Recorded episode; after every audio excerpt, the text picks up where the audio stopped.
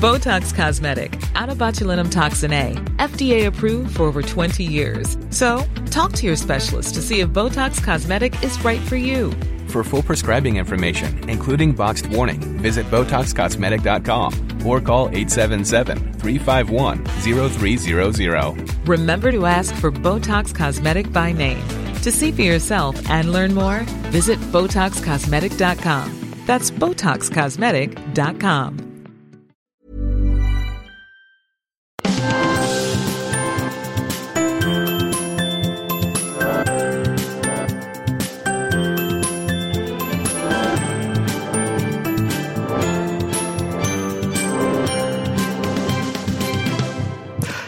Hello, welcome to The Naked Scientist with me, Chris Smith, and also with Ginny Smith. This week, the cities of the future. We unveil the lampposts that can fight crime, air monitoring systems to keep your asthma and allergies at bay, and we meet the people who are turning the fat floating down city sewers into fuel. Plus, in the news, how having bad teeth can affect your sporting prowess, and a way to make an old brain learn like it's 18 again. The Naked Scientist podcast is powered by ukfast.co.uk.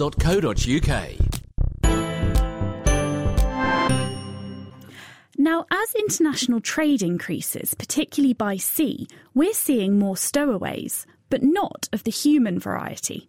Scientists are reporting that animals and plants are hitching rides around the world on boats and even on fishing tackle, and then setting up home in other countries where, with nothing to eat them, they can become dangerously invasive. We're joined by invasive species specialist David Aldridge to meet a recent UK arrival. So, David, you've brought along one of these creatures that's causing chaos in English seas. What have you got? It's just starting to create chaos. This is something called the quagga mussel, and it's the species we least wanted to arrive in the UK out of anything. So you've got a little tube full of them here, and they're they're tiny. They look a bit like the mussels you might expect with your chips, but they're tiny. They, do they stay that small? um, yeah, don't be fooled by the, by their small size. They pack quite a punch. These guys. They um, they are small at the moment because they've just arrived. Um, they're about a centimetre at the moment here, but they grow to maybe two or three centimetres. And the problem really comes from the huge abundance um, that they can occur at. And they're a real problem because as you say, they're like the marine mussels that we eat. Um, these are freshwater species, but they have a beard, a byssus thread, and they can attach one on top of the other and form very thick crusts, about 15 centimetres. And that causes a huge environmental problem and also a huge economic problem. And what kind of problems are these crusts of mussels causing? Directly, what they can do is attach to any hard surface, and that includes our native freshwater mussels, such as a vulnerable species called the depressed river mussel, um, and it smothers them and kills them. I can see why it might be depressed. yes, you're going to be even more depressed very soon.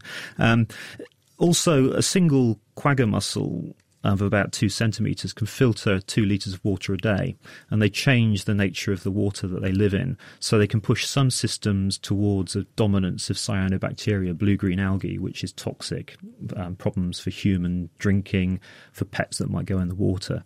But also in some systems, they can drive the water much clearer. The light penetrates more deeply, and you get more bottom rooting plants, and those plants are often nuisance weeds which create flood risk, um, angling problems, navigation problems. And Amazing that something so small can cause so many different issues. Where are they coming from? Well, these are really interesting because they're native to Eastern Europe from the Ponto Caspian region, so the Black Sea, the Caspian Sea. And the whole of Western Europe is being invaded by these species as a result of canal construction, which has linked a lot of the major rivers together. Um, and what we're finding is that as they arrive into the UK, that actually these species are interacting with each other in a positive way. And so the arrival of one invader from this region is facilitating, it's making it easier for the other invaders to be a problem. Why do they cause so much trouble when they're over here and not when they're in their sort of original habitat? what tends to happen is that they often arrive and they don't have natural predators and enemies. In their native range, there's been lots of co-evolution, and so, if you like, the system is in a bit of stasis. Things things have settled down. Often, when they arrive in new areas, they might have escaped from their predators or their diseases, and so they can proliferate very, very quickly. And so, these huge abundances drive massive ecological change. And is this just a case of things coming in, or are there any invaders going out from England to other places? Well, obviously, invasive species are not just a special thing to the UK, it's something which happens around the world. And we're not just importers of non native species, we're exporters as well. Um, a good case is the shore crab, which um, is quite common in British coasts. It's what children like to go and catch at harbour sides. Um, that species has become a real pest in North America. So, what can we do when we have these species coming in from other places and there just aren't enough predators to eat them? Is there anything we can do to prevent them from taking over and damaging native species? Well, in the UK, we're in a very privileged position in that we have control over our own waterways. If you're in mainland Europe, then your water can come through seven different countries. so we do have the opportunities to try and control what actually comes into our into our fresh waters, um, and that involves us understanding the vectors and pathways of these pests. Um, but then it comes down to policy.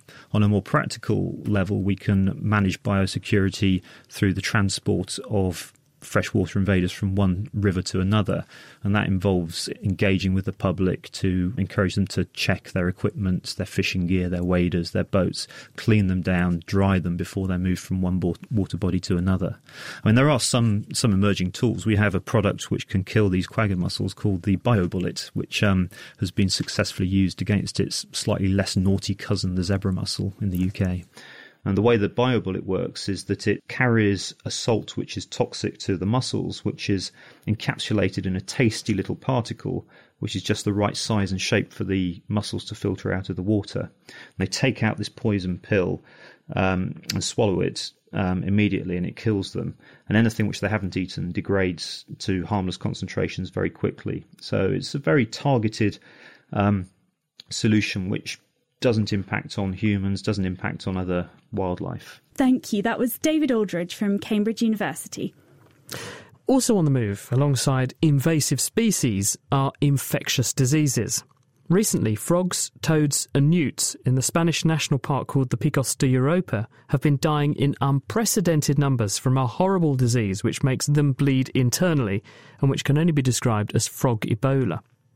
At the heart of this illness are ranaviruses, these infect only amphibians, but unlike previous amphibian ranavirus infections, which have targeted just one species, these new viruses, which may have come from China, are indiscriminately killing all kinds of amphibians and even some of the reptiles that prey on the infected frogs and toads.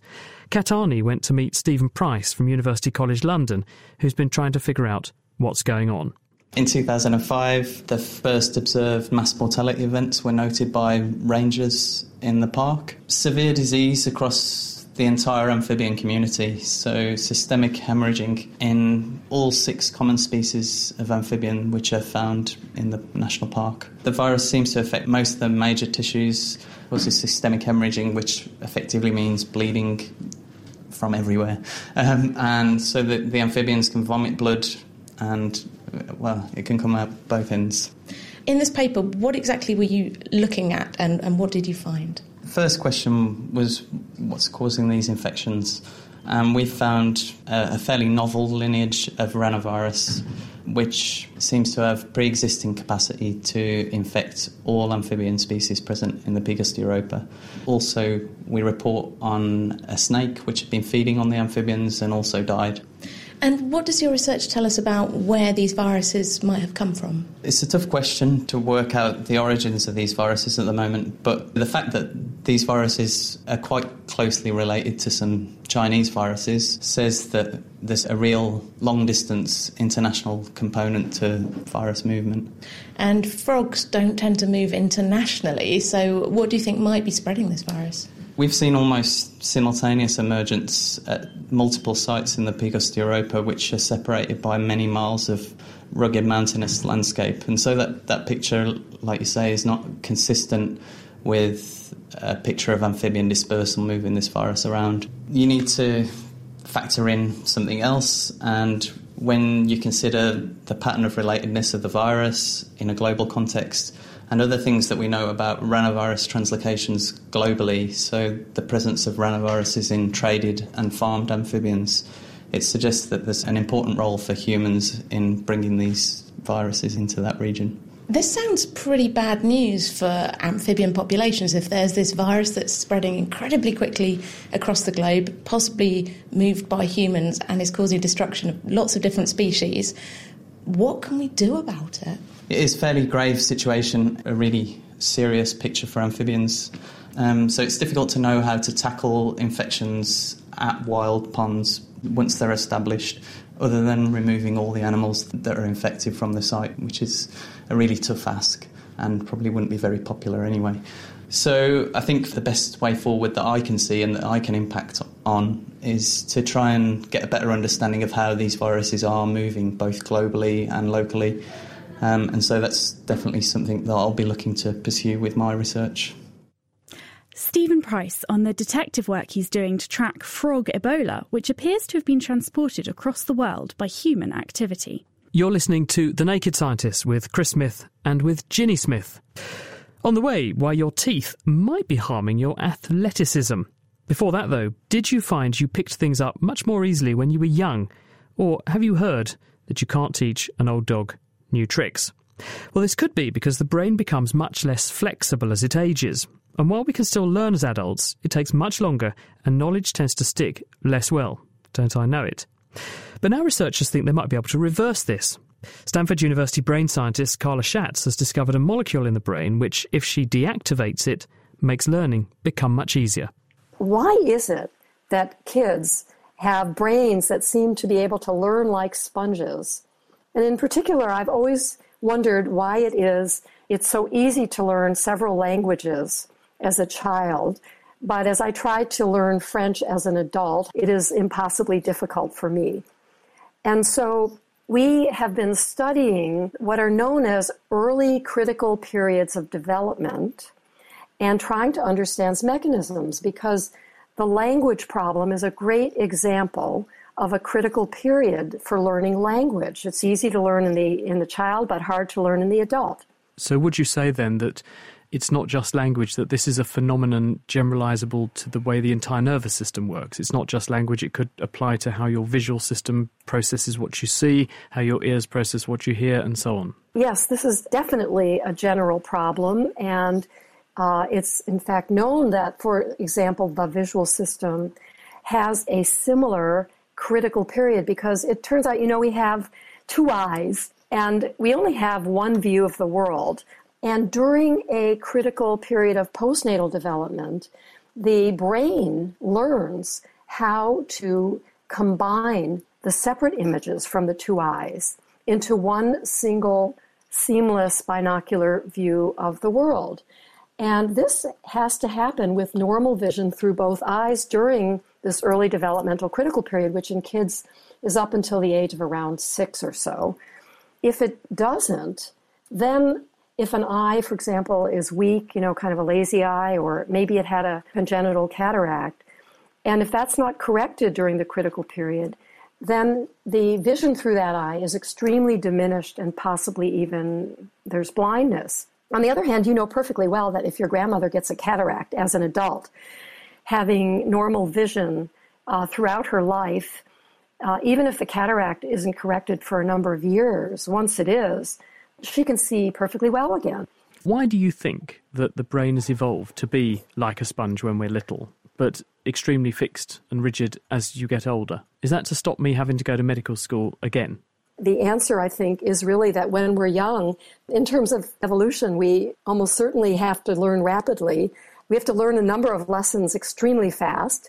But on the other hand, if we have that same kind of rapid learning that allows for connections to kind of be loosened uh, the way they are when we're young. If we have that when we're old, we might lose things. And as you say, wouldn't it be awful to have to go back to school again? I couldn't imagine it. And do you have any insights into what is going on biochemically in the brain to mean that those connections are much more fluid when we're little and we learn very quickly, but as we get older, then they do become more fixed and it's much harder to change behavior? Well, this is part of the discovery that we've made because we've been trying to learn what are the underlying molecules that are mediating this kind of early flexibility, but later perhaps slightly more rigidity. Obviously, we're not totally rigid because we can still learn as adults. And we discovered molecules that appear to be really important for pruning away of connections in the brain. And these molecules are present in the adult brain too. So there's some pruning going on even the, in the adult brain, but it is also known that for every connection that's pruned, there, there are connections that are added. So there's a kind of stable state. And what we discovered is that, that if we block the function of these molecules in the adult brain, then it becomes a more youthful brain in the sense that more connections can be made and fewer are removed. And what are the molecules? In the mouse, there is a receptor which we call PIRB. And what's really surprising is that these molecules, these receptors, were only thought to have roles in the immune system. But a number of years ago, we discovered uh, PIRB in the mouse nervous system, in the brain, actually in neurons. And do you the, know what chemical it is that binds onto this receptor yes, to activate we do. It? And this is this is also surprising because these chemicals are the same ones that are known to bind on in the immune system. So again, the whole system seems to be used both in the brain and in the immune system. Can we now go forward saying, right, now we're, we're going to be able to turn University of the Third Age subscribers into undergraduates again and learn like an 18 year old? I got really excited about this idea when we first made the discovery. And then sort of reason took over, and I realized that, um, gee, you know, if let's say we had a pill that you could take to do that, which would be cool. But would it be because maybe it would actually destabilize a lot of the learning that's happened? And so, you know, for every new thing we learn, maybe we would actually again forget and have to go back to med school uh, because it might be that uh, you know the pill would not only allow us to make new connections and learn new things but also we might lose some of our old connections so you can learn quickly but you can also forget even faster that was Carla Schatz. She's from Stanford University. Ginny, I don't know, would you be tempted by a drug that would make your brain young again? I don't know. At the moment, I think I'd be too worried about the risks. I mean, what might you end up forgetting? It could be something really important. Now, as we've just heard, when we learn something, nerve cells have to make new connections between themselves to store this information. But now, a new study has revealed that this is only part of the process.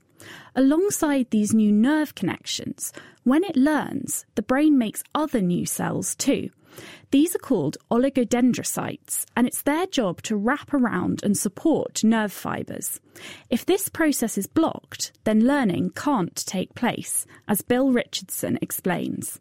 What many neuroscientists are interested in solving is how does the brain work? How do we learn and remember new things, new ways of moving, new practical skills? Something must change in your, in your head when you learn something new, but no one has the faintest idea of what that is. Previously, it's been thought that learning was really a neuron thing. Neurons are the cells in your brain that communicate with one another by electrical signals. They send signals down long threads like wires called axons. But we recently found that another type of cell in the brain called oligodendrocytes, its role is to insulate the wires, uh, the axons of the neurons.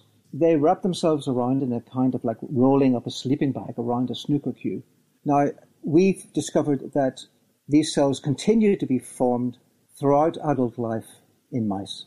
And there is evidence also from MRI imaging, magnetic res- resonance imaging, in humans that the white matter, which is part of the brain where these axons are all lined up, those continue to grow throughout human life. And guessing that that might be something to do with oligodendrocytes, we decided to test the idea directly that new oligodendrocytes are required for learning complex skills in mice. So we first of all set up a test of learning ability in mice. Um, mice love to run on wheels, and mice will run the equivalent of five to seven kilometers every night.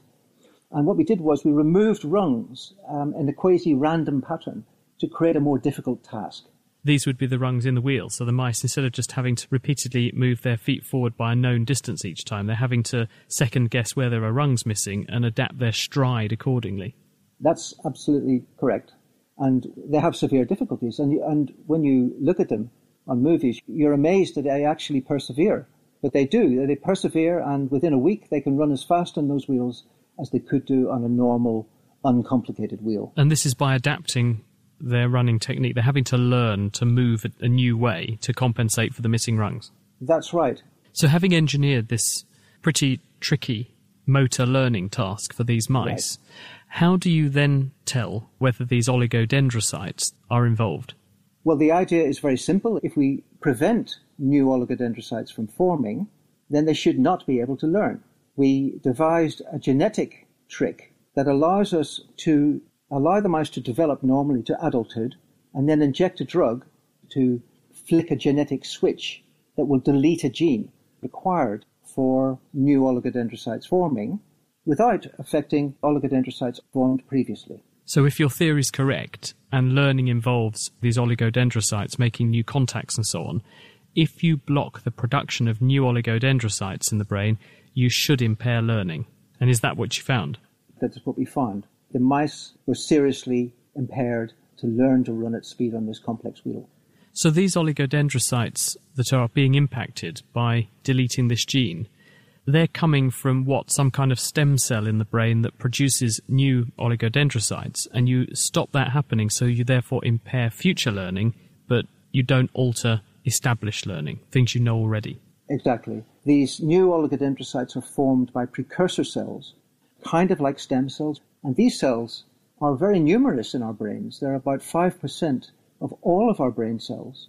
And uh, it was initially a mystery as to why we should have so many of these precursor cells in our brains during adulthood. They are there, apparently, to provide new oligodendrocytes for learning new practical tasks.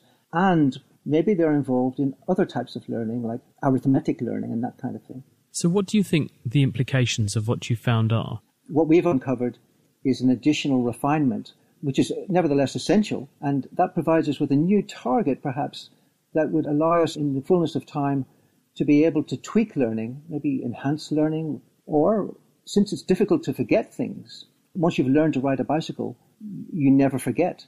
It's also very difficult to forget bad habits. So maybe if we could manipulate oligodendrocytes, we could more easily forget bad habits and relearn them in a better way. Hope for me with my chocolate habit then. That was Bill Richardson from University College London. He was discussing the work he's published just recently in the journal Science. And finally, for the news this week, is brushing your teeth part of your exercise regime? If not, it probably should be because poor dental health can dent your athletic performance. That's according to University College London's Ian Needleman. Kat Arney went to find out how. We carried out a large research study at the London Olympics, London 2012, and we included about 300 athletes, and we found perhaps uh, surprisingly that their oral health was, was very poor. They had high levels of tooth decay, erosion of the teeth, and gum disease, at a level which would be similar to a disadvantaged population. This seems strange to me because you think of athletes maybe as, as more healthy than the general population, but you're saying that their, their teeth and their gums are really not in a great shape. Yeah, that's right. So they may appear more healthy, but their mouths actually are uh, appear worse than the general population. Perhaps even more surprising to a lot of people is we asked athletes to rate the impact of their oral health on their training and performance and about 20%, about one in five, felt that it was affecting their training and performance. That's 20% at that level of an elite athlete who have a goal of at the end of that four years of achieving uh, a really fantastic um, a fantastic goal is quite a striking finding. So it's nothing to do with whether their ankles are giving in or anything. It could just be their teeth affecting their performance. Well, that's right. I think uh, that uh, when we're talking about elite athletes, small uh, effects can make the difference between a gold medal or, or no medal at all. And oral health is likely to be one of many things uh, related to health and psychology which will have an effect on athletes.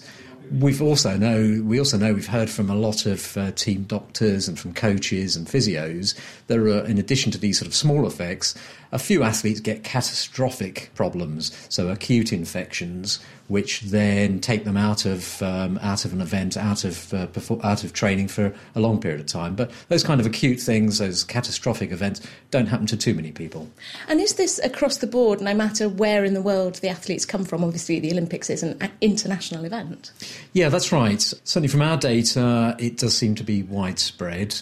Um, we've also looked, we've carried out something called a systematic review, which looks at all of the evidence uh, that's out there in the research literature.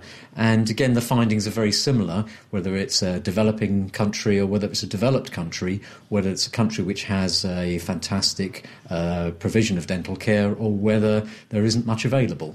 So, what's causing this? Because when I think about athletes, I think about people who are eating healthy diets and all this kind of thing. But and when I think about tooth decay, I think about people who are eating lots of sweeties and not brushing their teeth properly. What's causing these problems in athletes? Well, we think there are a number of things, and nutrition, certainly you're right to pick on that. That seems an obvious candidate, and it certainly seems to be one of the factors.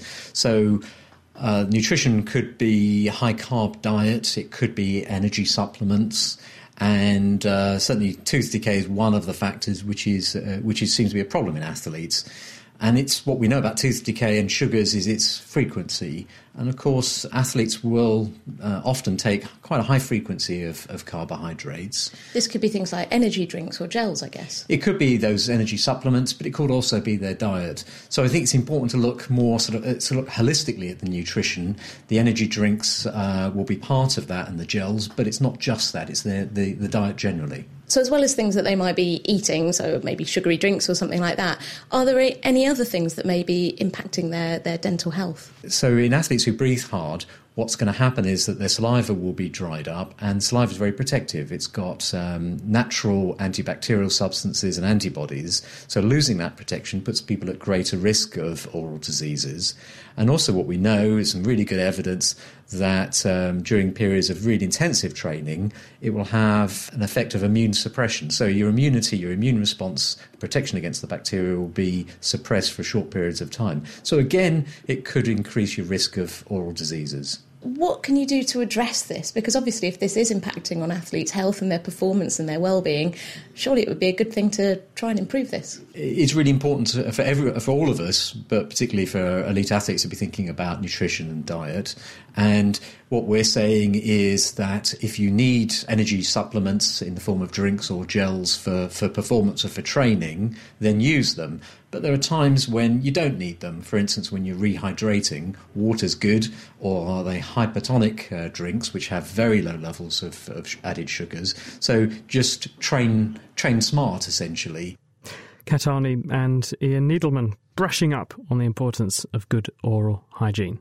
You're listening to The Naked Scientists with Chris Smith and with me, Ginny Smith. This week, we're taking a look at urban environments and what might be in store for our cities in the years to come. For the first time in history, there are more people living in cities than not, and every day thousands of people are migrating into these busy centres. So, how will the cities of tomorrow meet the demands of the growing population? In a moment, we'll be looking at how we can use big data to make smart cities equipped with crime fighting lampposts, super sewers, and real time pollution maps so you know where to avoid. We'll also hear from one team who are turning sewer fat into fuel. But first, where can we put all of these extra people? One of the main options is to build up an urban jungle with skyscrapers for offices and homes is one common view of cities of the future. But with steel prices climbing, engineers are looking to another resource which literally grows on trees. Wood isn't strong or stiff enough to be used in construction past a certain height. But chemists, biologists, engineers, and architects at Cambridge University are working together to try to change the molecular properties of wood to turn it into something suitable for building skyscrapers. Georgia Mills spoke to Michael Ramage, who's heading up the project. We're working on a project using natural materials, uh, in particular from plants, to make large buildings. The very short story is going from seeds to skyscrapers.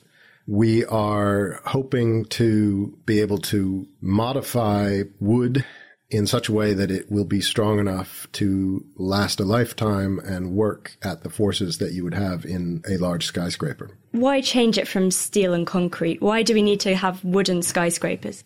Well, we think wood is a good alternative to steel and concrete for a number of reasons. It's a carbon sink. The wood absorbs carbon dioxide while it grows and stores it as the structural material of the wood itself. There is a limited amount of steel in the world, so we actually need to find something to replace it. There is a growing amount of wood in the world, um, and these are crop forests. They're not virgin forests.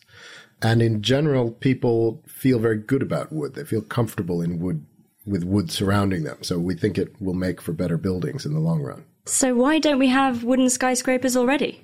We don't have wooden skyscrapers primarily because steel and concrete are pretty good materials for making skyscrapers. So we haven't had the need to figure out how to make them with wood. And wood has worked extremely well on a domestic scale. So people have been doing that very happily for hundreds of years.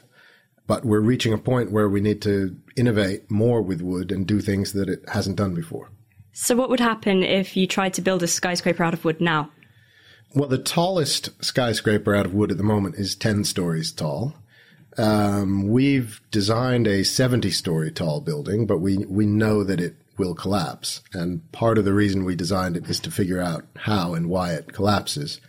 So we have a better understanding of what properties wood needs to have in order to make it possible to build at those scales. Wood is very good in tension and compression. So when you pull on it or push on it along the length of the wood, but if you push across the length, so imagine squeezing the trunk of a tree, it's not very strong. So that's in, in technical terms, we call that perpendicular to the grain.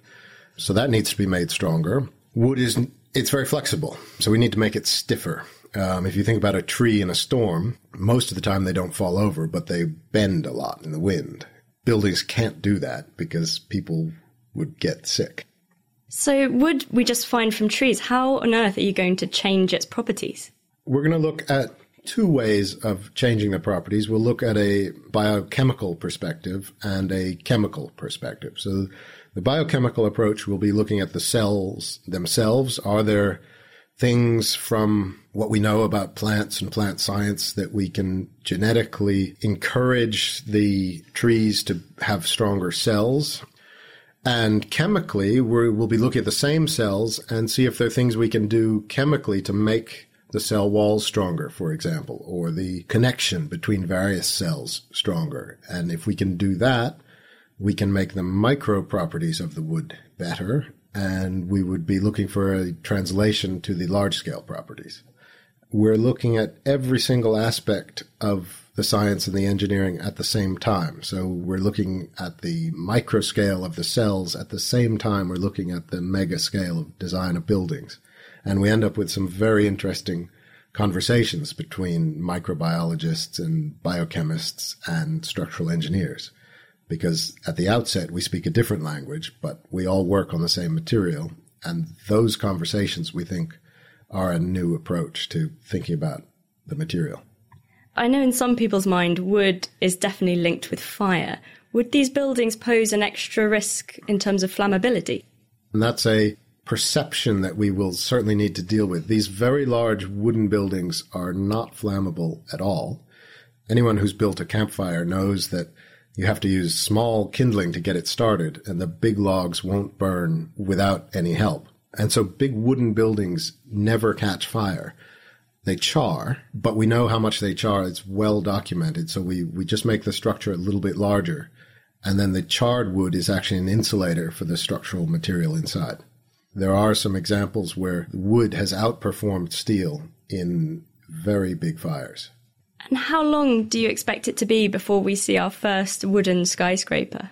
We would love to see one in the next five to 10 years. There are designs from practices around the world for 20, 30 story buildings in timber.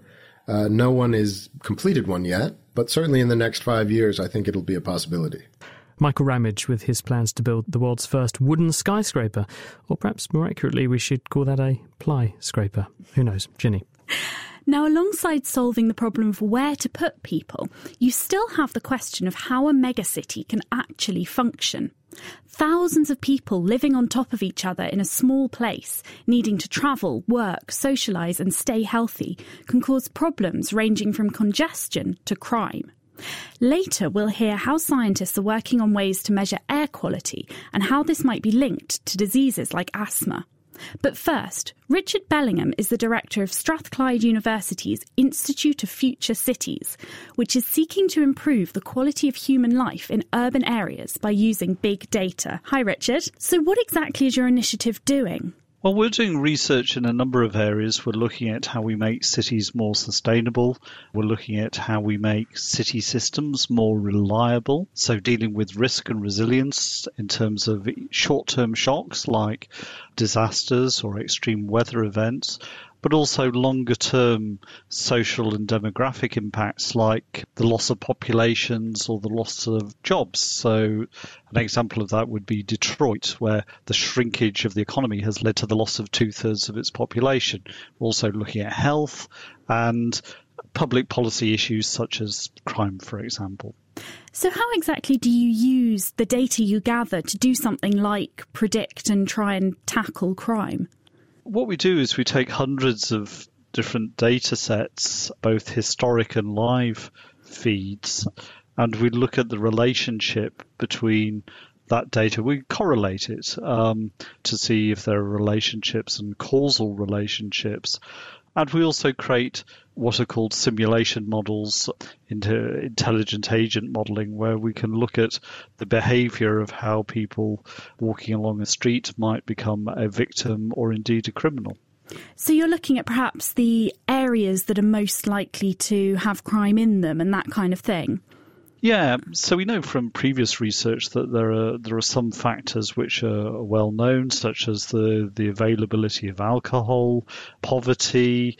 So those are longer term factors, but we're also interested in the shorter term variation in things caused by things like the weather or the availability of transport or sporting events or even what's on TV and then thinking about okay, so what's the accuracy with which we can predict that a particular type of crime will occur on a given street within a given time frame, and then how do we make it less likely that that would occur in the future? So that was going to be my next question, actually. Once you know that it's the right weather for crime or, or whatever, what do you do about it? There are some factors, for example, like um, street lighting, can be used to to make it less likely that particular types of crime occur. It's not true for all types of crime. I mean, some crimes occur in the daylight, so so we know that you know street lighting doesn't work all the time. But we know things like using different colours and intensity of street lighting can influence behaviours.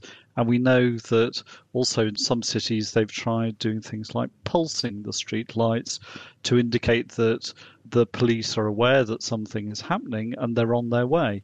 And this has actually been proved to be, by and large, just as effective as the presence of a police car once people understand that there's a relationship there. So these are the crime fighting lampposts we've been talking about. You can actually change the colour of them to change people's behaviour. How does that work? Well, if if light is whiter, for example, it means that it's actually easier to recognize people, and that means people feel less secure about um, uh, engaging in criminal behavior if the light is brighter and whiter also if the the light is brighter it means that the general public also feel more secure about using the streets in ways that are more constructive more comfortable. And if there are more people on the streets it's actually less likely that person to person crimes occur in the first place. Fascinating. I'm looking forward to seeing some of these crime fighting lampposts in cities near us soon. That was richard bellingham from the university of strathclyde. You're listening to The Naked Scientist with Chris Smith and with Ginny Smith. Now, one more problem with having all these people in one place in a big city is quite simply what to do with all of the waste they produce. The big stink of the 1800s was caused by raw sewage being dumped directly into the River Thames as the population of London grew. This led Joseph Bazalgette to build London sewers in the 1850s to clean up the city, and they worked brilliantly for many years. But now the population has grown to the extent that the same thing is happening again, with raw sewage overflowing into the Thames. To try to prevent another big stink, London's Thames Water announced plans to build a new super sewer called the Thames Tideway Tunnel. Georgia Mills went to Abbey Mills pumping station to speak to Andy Mitchell, Chief Executive of Thames Tideway Tunnel, to find out why we need a new sewer. When Bazalgette built the sewer system that we recognise here, the population of London was about 2 million. And he had the foresight to, to build a capacity for a London that had 4 million people in. Our issue now is we've got more than 8 million, and over the past 15 years, an increasing population. But of course, it's not just the volume of people and the volume of sewage. We are using much more water per capita than we ever did when these designs were done. And of course, there's a lot more building. A lot more of the natural land has been surfaced over, tarmacked or concrete. So a lot of the runoff that would normally have gone into the, the ground can't make it there anymore, and it's all channeled into the, the Bazalgette sewage system. What happens when the sewage system can't cope with the amount of material that's being flushed away? The sewer system takes both sewage and surface water runoff. Increasingly, with, with the extra volumes, we're starting to see raw sewage being discharged into the Thames again. Now, on a normal year, an average year, that's about 39 million tonnes of sewage going into the Thames. Last year, it was actually 55 million. And it's a situation that's only going to get worse, and the condition of the river is just going to get worse and worse unless we do something about it. And this is pre treated sewage, so this is anything people flush down the toilets ending up in our river. This is raw sewage, untreated, being discharged straight into the Thames. And so, what's being done about this? For about 10 years now, Thames Water have been developing a, a, scheme to build a new capacity to intercept all of those overflows. And it comes in the form of a, of a new tunnel, a new sewer that runs under the river, following the line of the river. And it runs all the way down to about uh, Tower Hill, where it crosses over to where we are here now at Abbey Mills to join up with the lead tunnel, which has been built in the last couple of years. And the combined effect of all of that is to stop pretty much all of the overflows that are currently going into the river from happening, capturing it all, and feeding it ultimately to Beckton Sewage Treatment Works, which has been upgraded to handle the additional capacity, such that we just won't see sewage in the Thames again. This super sewer is going to be 25 kilometres long and will stretch right through London, running underneath the River Thames, right along to the sewage works at Beckton. But processing all this waste is going to consume a lot of energy.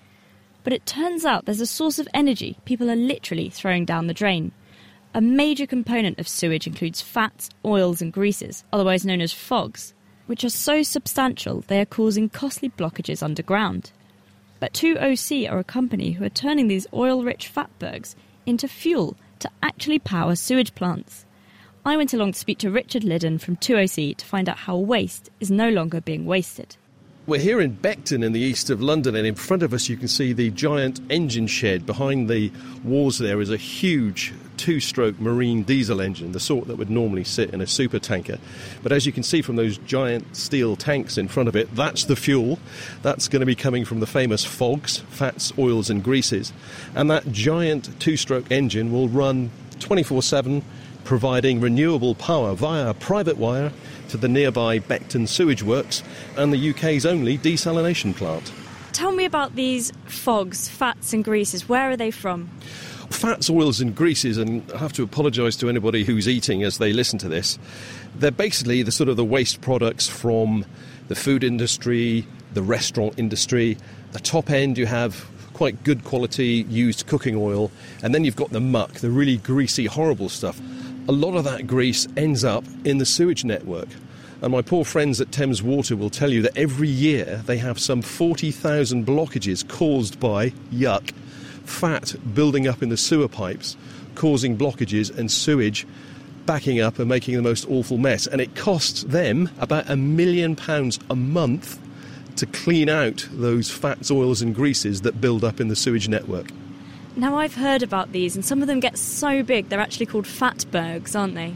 They are. That was coined by Thames Water to describe some of these monsters.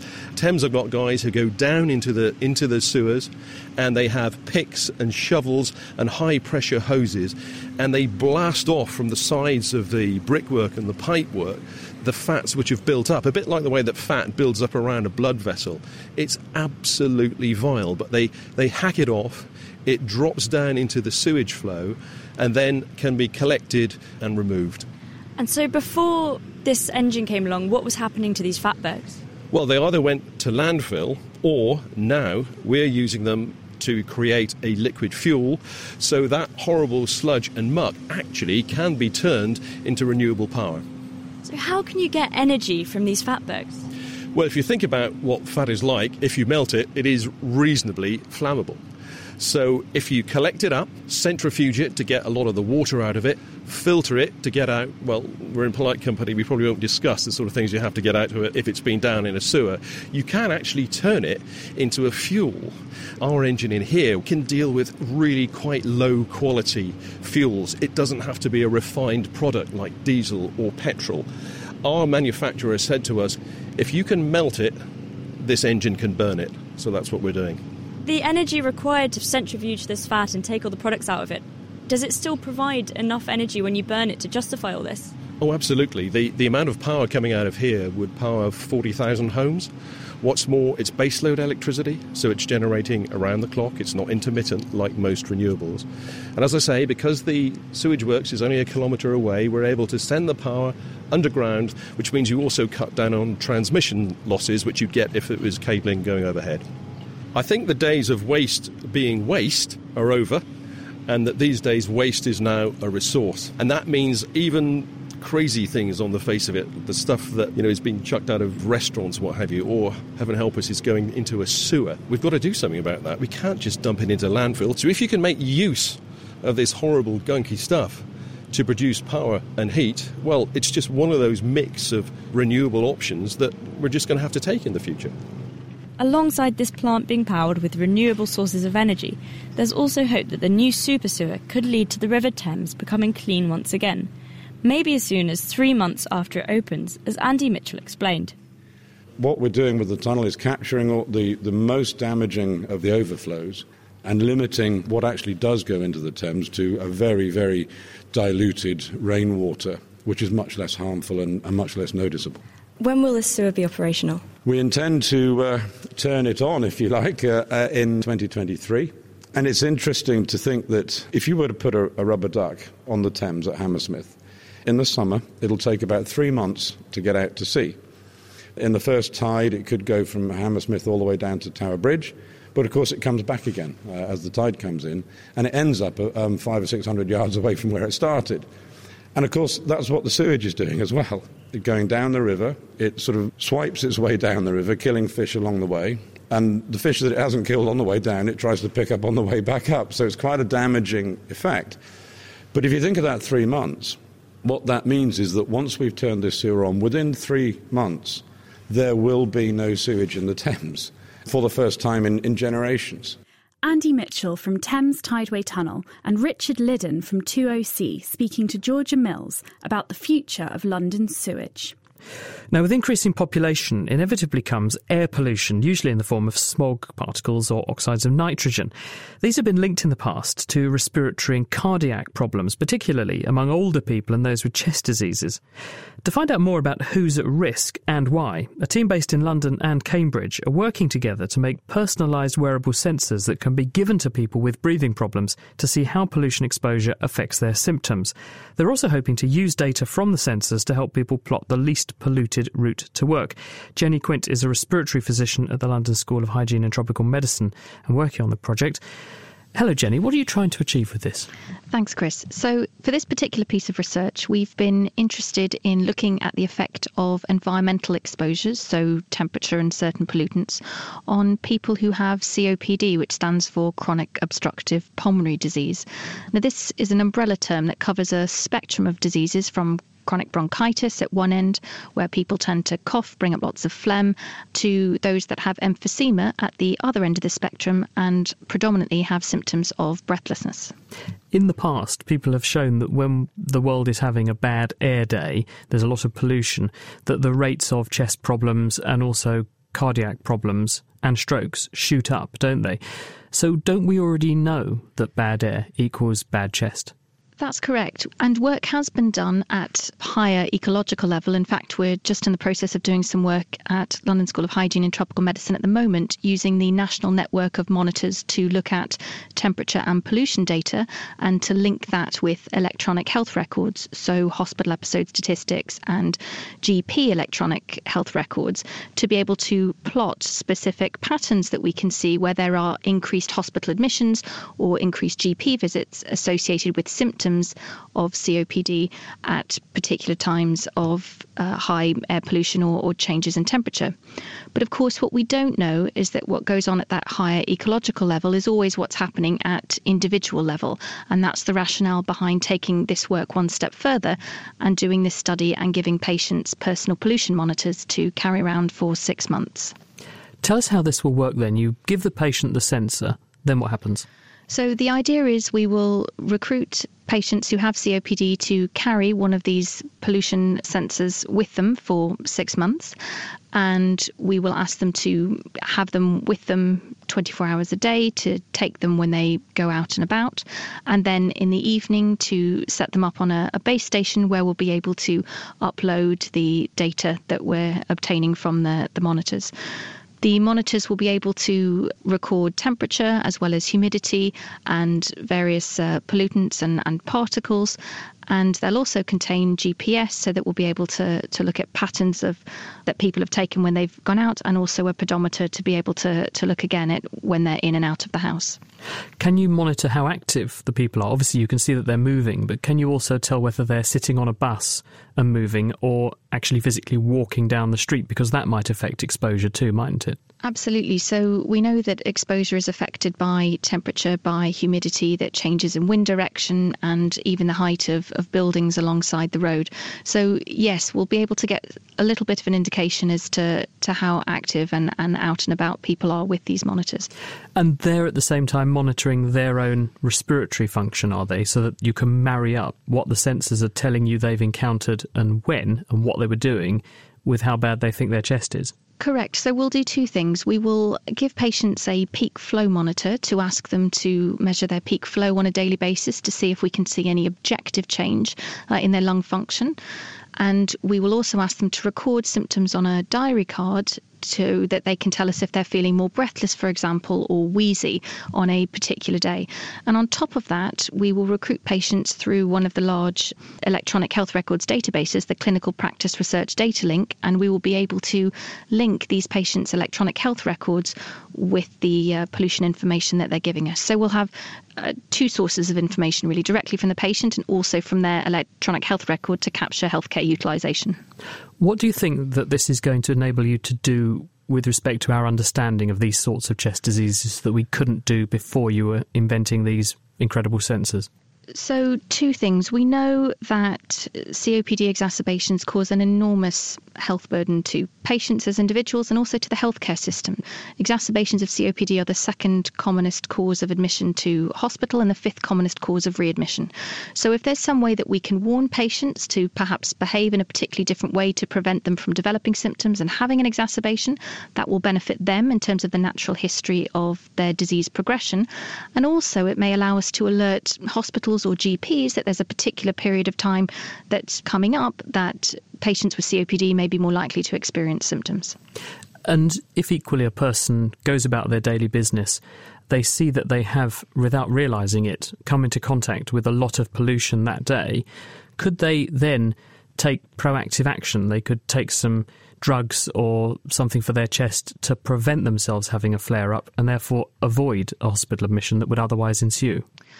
There aren't any medications that we have that can avoid somebody developing an exacerbation of COPD, but we certainly know that the sooner people start to initiate treatment when they develop symptoms of an exacerbation, the quicker they are to recover from that exacerbation and the less long term damage that has. So, this may be helpful from that standpoint. And how long before we're generating meaningful data from this? Because the project is just starting, isn't it? That's right. We're looking to recruit our first patients towards the end of this year, very beginning of next year. And I'd like to think we'd have some meaningful output within about 18 months. And given that our theme this week is looking at cities of the future, how will this sort of data also inform how people should plan cities and plan the way we live and plan traffic It may well play a role in terms of thinking about where people live relative to the way that they get to work, for example, or walk to the shops or, or the vicinity of parks relative to, to where people are. And I think it'll just make people more aware of what they're exposing themselves to on a daily basis. Are you going to roll this out for the general public then? So, uh, once we've looked at this within people with COPD, I think it would be prudent to look within other respiratory diseases such as asthma, for example. Uh, and potentially, yes, this is something that could be rolled out to the wider general public. Absolutely terrific. Jenny Quint from the London School of Hygiene and Tropical Medicine, thank you very much. Thank you to our other guests as well this week, David Aldridge and Richard Bellingham. And now, to wrap up the show, Amelia Perry has been rooting around for the answer to this colourful question of the week. This week, another Amelia from London asked this tree related question, which left her feeling stumped. Why do leaves turn red in autumn? And how do they know when it's time to drop? Now we're entering autumn, you may have all noticed the beautiful red and orange colours of the leaves on the trees, but also the substantial piles of them gathering on the ground. But what exactly causes this to occur? We spoke to Professor Beverley Glover, the director of Cambridge University's Botanic Gardens, who got to the root of this problem. So we're sitting here in the garden looking at some of the trees changing colour, and there's lots of nice oranges and reds. And the leaves are changing colour because at this time of year, deciduous trees withdraw the nutrients from their leaves because they're going to drop those leaves off so that they don't waste, particularly the proteins. The nitrogen in the leaves is very difficult for trees to get hold of, and they don't want to waste any. Leaves on trees and other plants are usually green because they contain a pigment called chlorophyll, and it does the photosynthesis that gives the plant its energy from the sunlight. So when they break down the green chlorophyll, that reveals the yellow and orange pigments called carotenoids that were there all along anyway, but they're not so easy to break down, and so they last longer. The reds we see on some of the trees are produced by new pigments that are being made by the trees. These are pigments called anthocyanins, and we don't really know why trees make red. Some people think it's to protect the leaves from UV damage.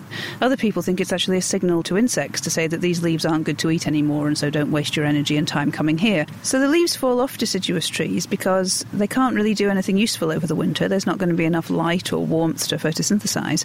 And actually, having a lot of leaves can be quite dangerous if it's very windy. It adds to the surface area of the tree, makes it more vulnerable to losing branches or even being blown over entirely in, in strong winds. So this whole process starts off because day length starts to decrease. That sends signals around the plant to start this process of breaking down the chlorophyll and getting the leaves ready to shed. So people often ask if climate change is likely to affect this process. It won't affect the onset because that's regulated by day length. And of course, the reason trees use day length to decide when it's winter is that it's the most reliable cue. It doesn't matter what the weather's doing, if the days are getting shorter, then winter's coming. So climate change won't affect that. But the degree to which it's warm will affect how quickly the process occurs and how long those lovely colours are around for and how quickly the leaves are shed. What a relief that's answered. Thanks, Beverley. Next week, Abigail is dying to know the answer to this question. What will be the cause of the end of life on planet Earth? Will it be when the sun dies or something else? If you would like to speculate how you think the world's going to end, then do email chris at thenakedscientist.com. You can also find us on our Facebook page or tweet at Naked Scientist. There's also the debate going on on our forum, of course, nakedscientist.com forward slash forum. That's all we've got time for this week. Thank you very much to Georgia Mills, Amelia Perry, and Tim Revell for production. And do join us next time when we'll be exploring where advances in transport will be taking us in the next hundred years or so. Will we be getting our shopping delivered by drones, taking holidays in space, or heading to work in driverless cars? Join us next time to find out. The Naked Scientist comes to you from Cambridge University. It's supported by the Wellcome Trust, the EPSRC, and the STFC. My name's Chris Smith, and thank you very much for listening. Until next time, goodbye.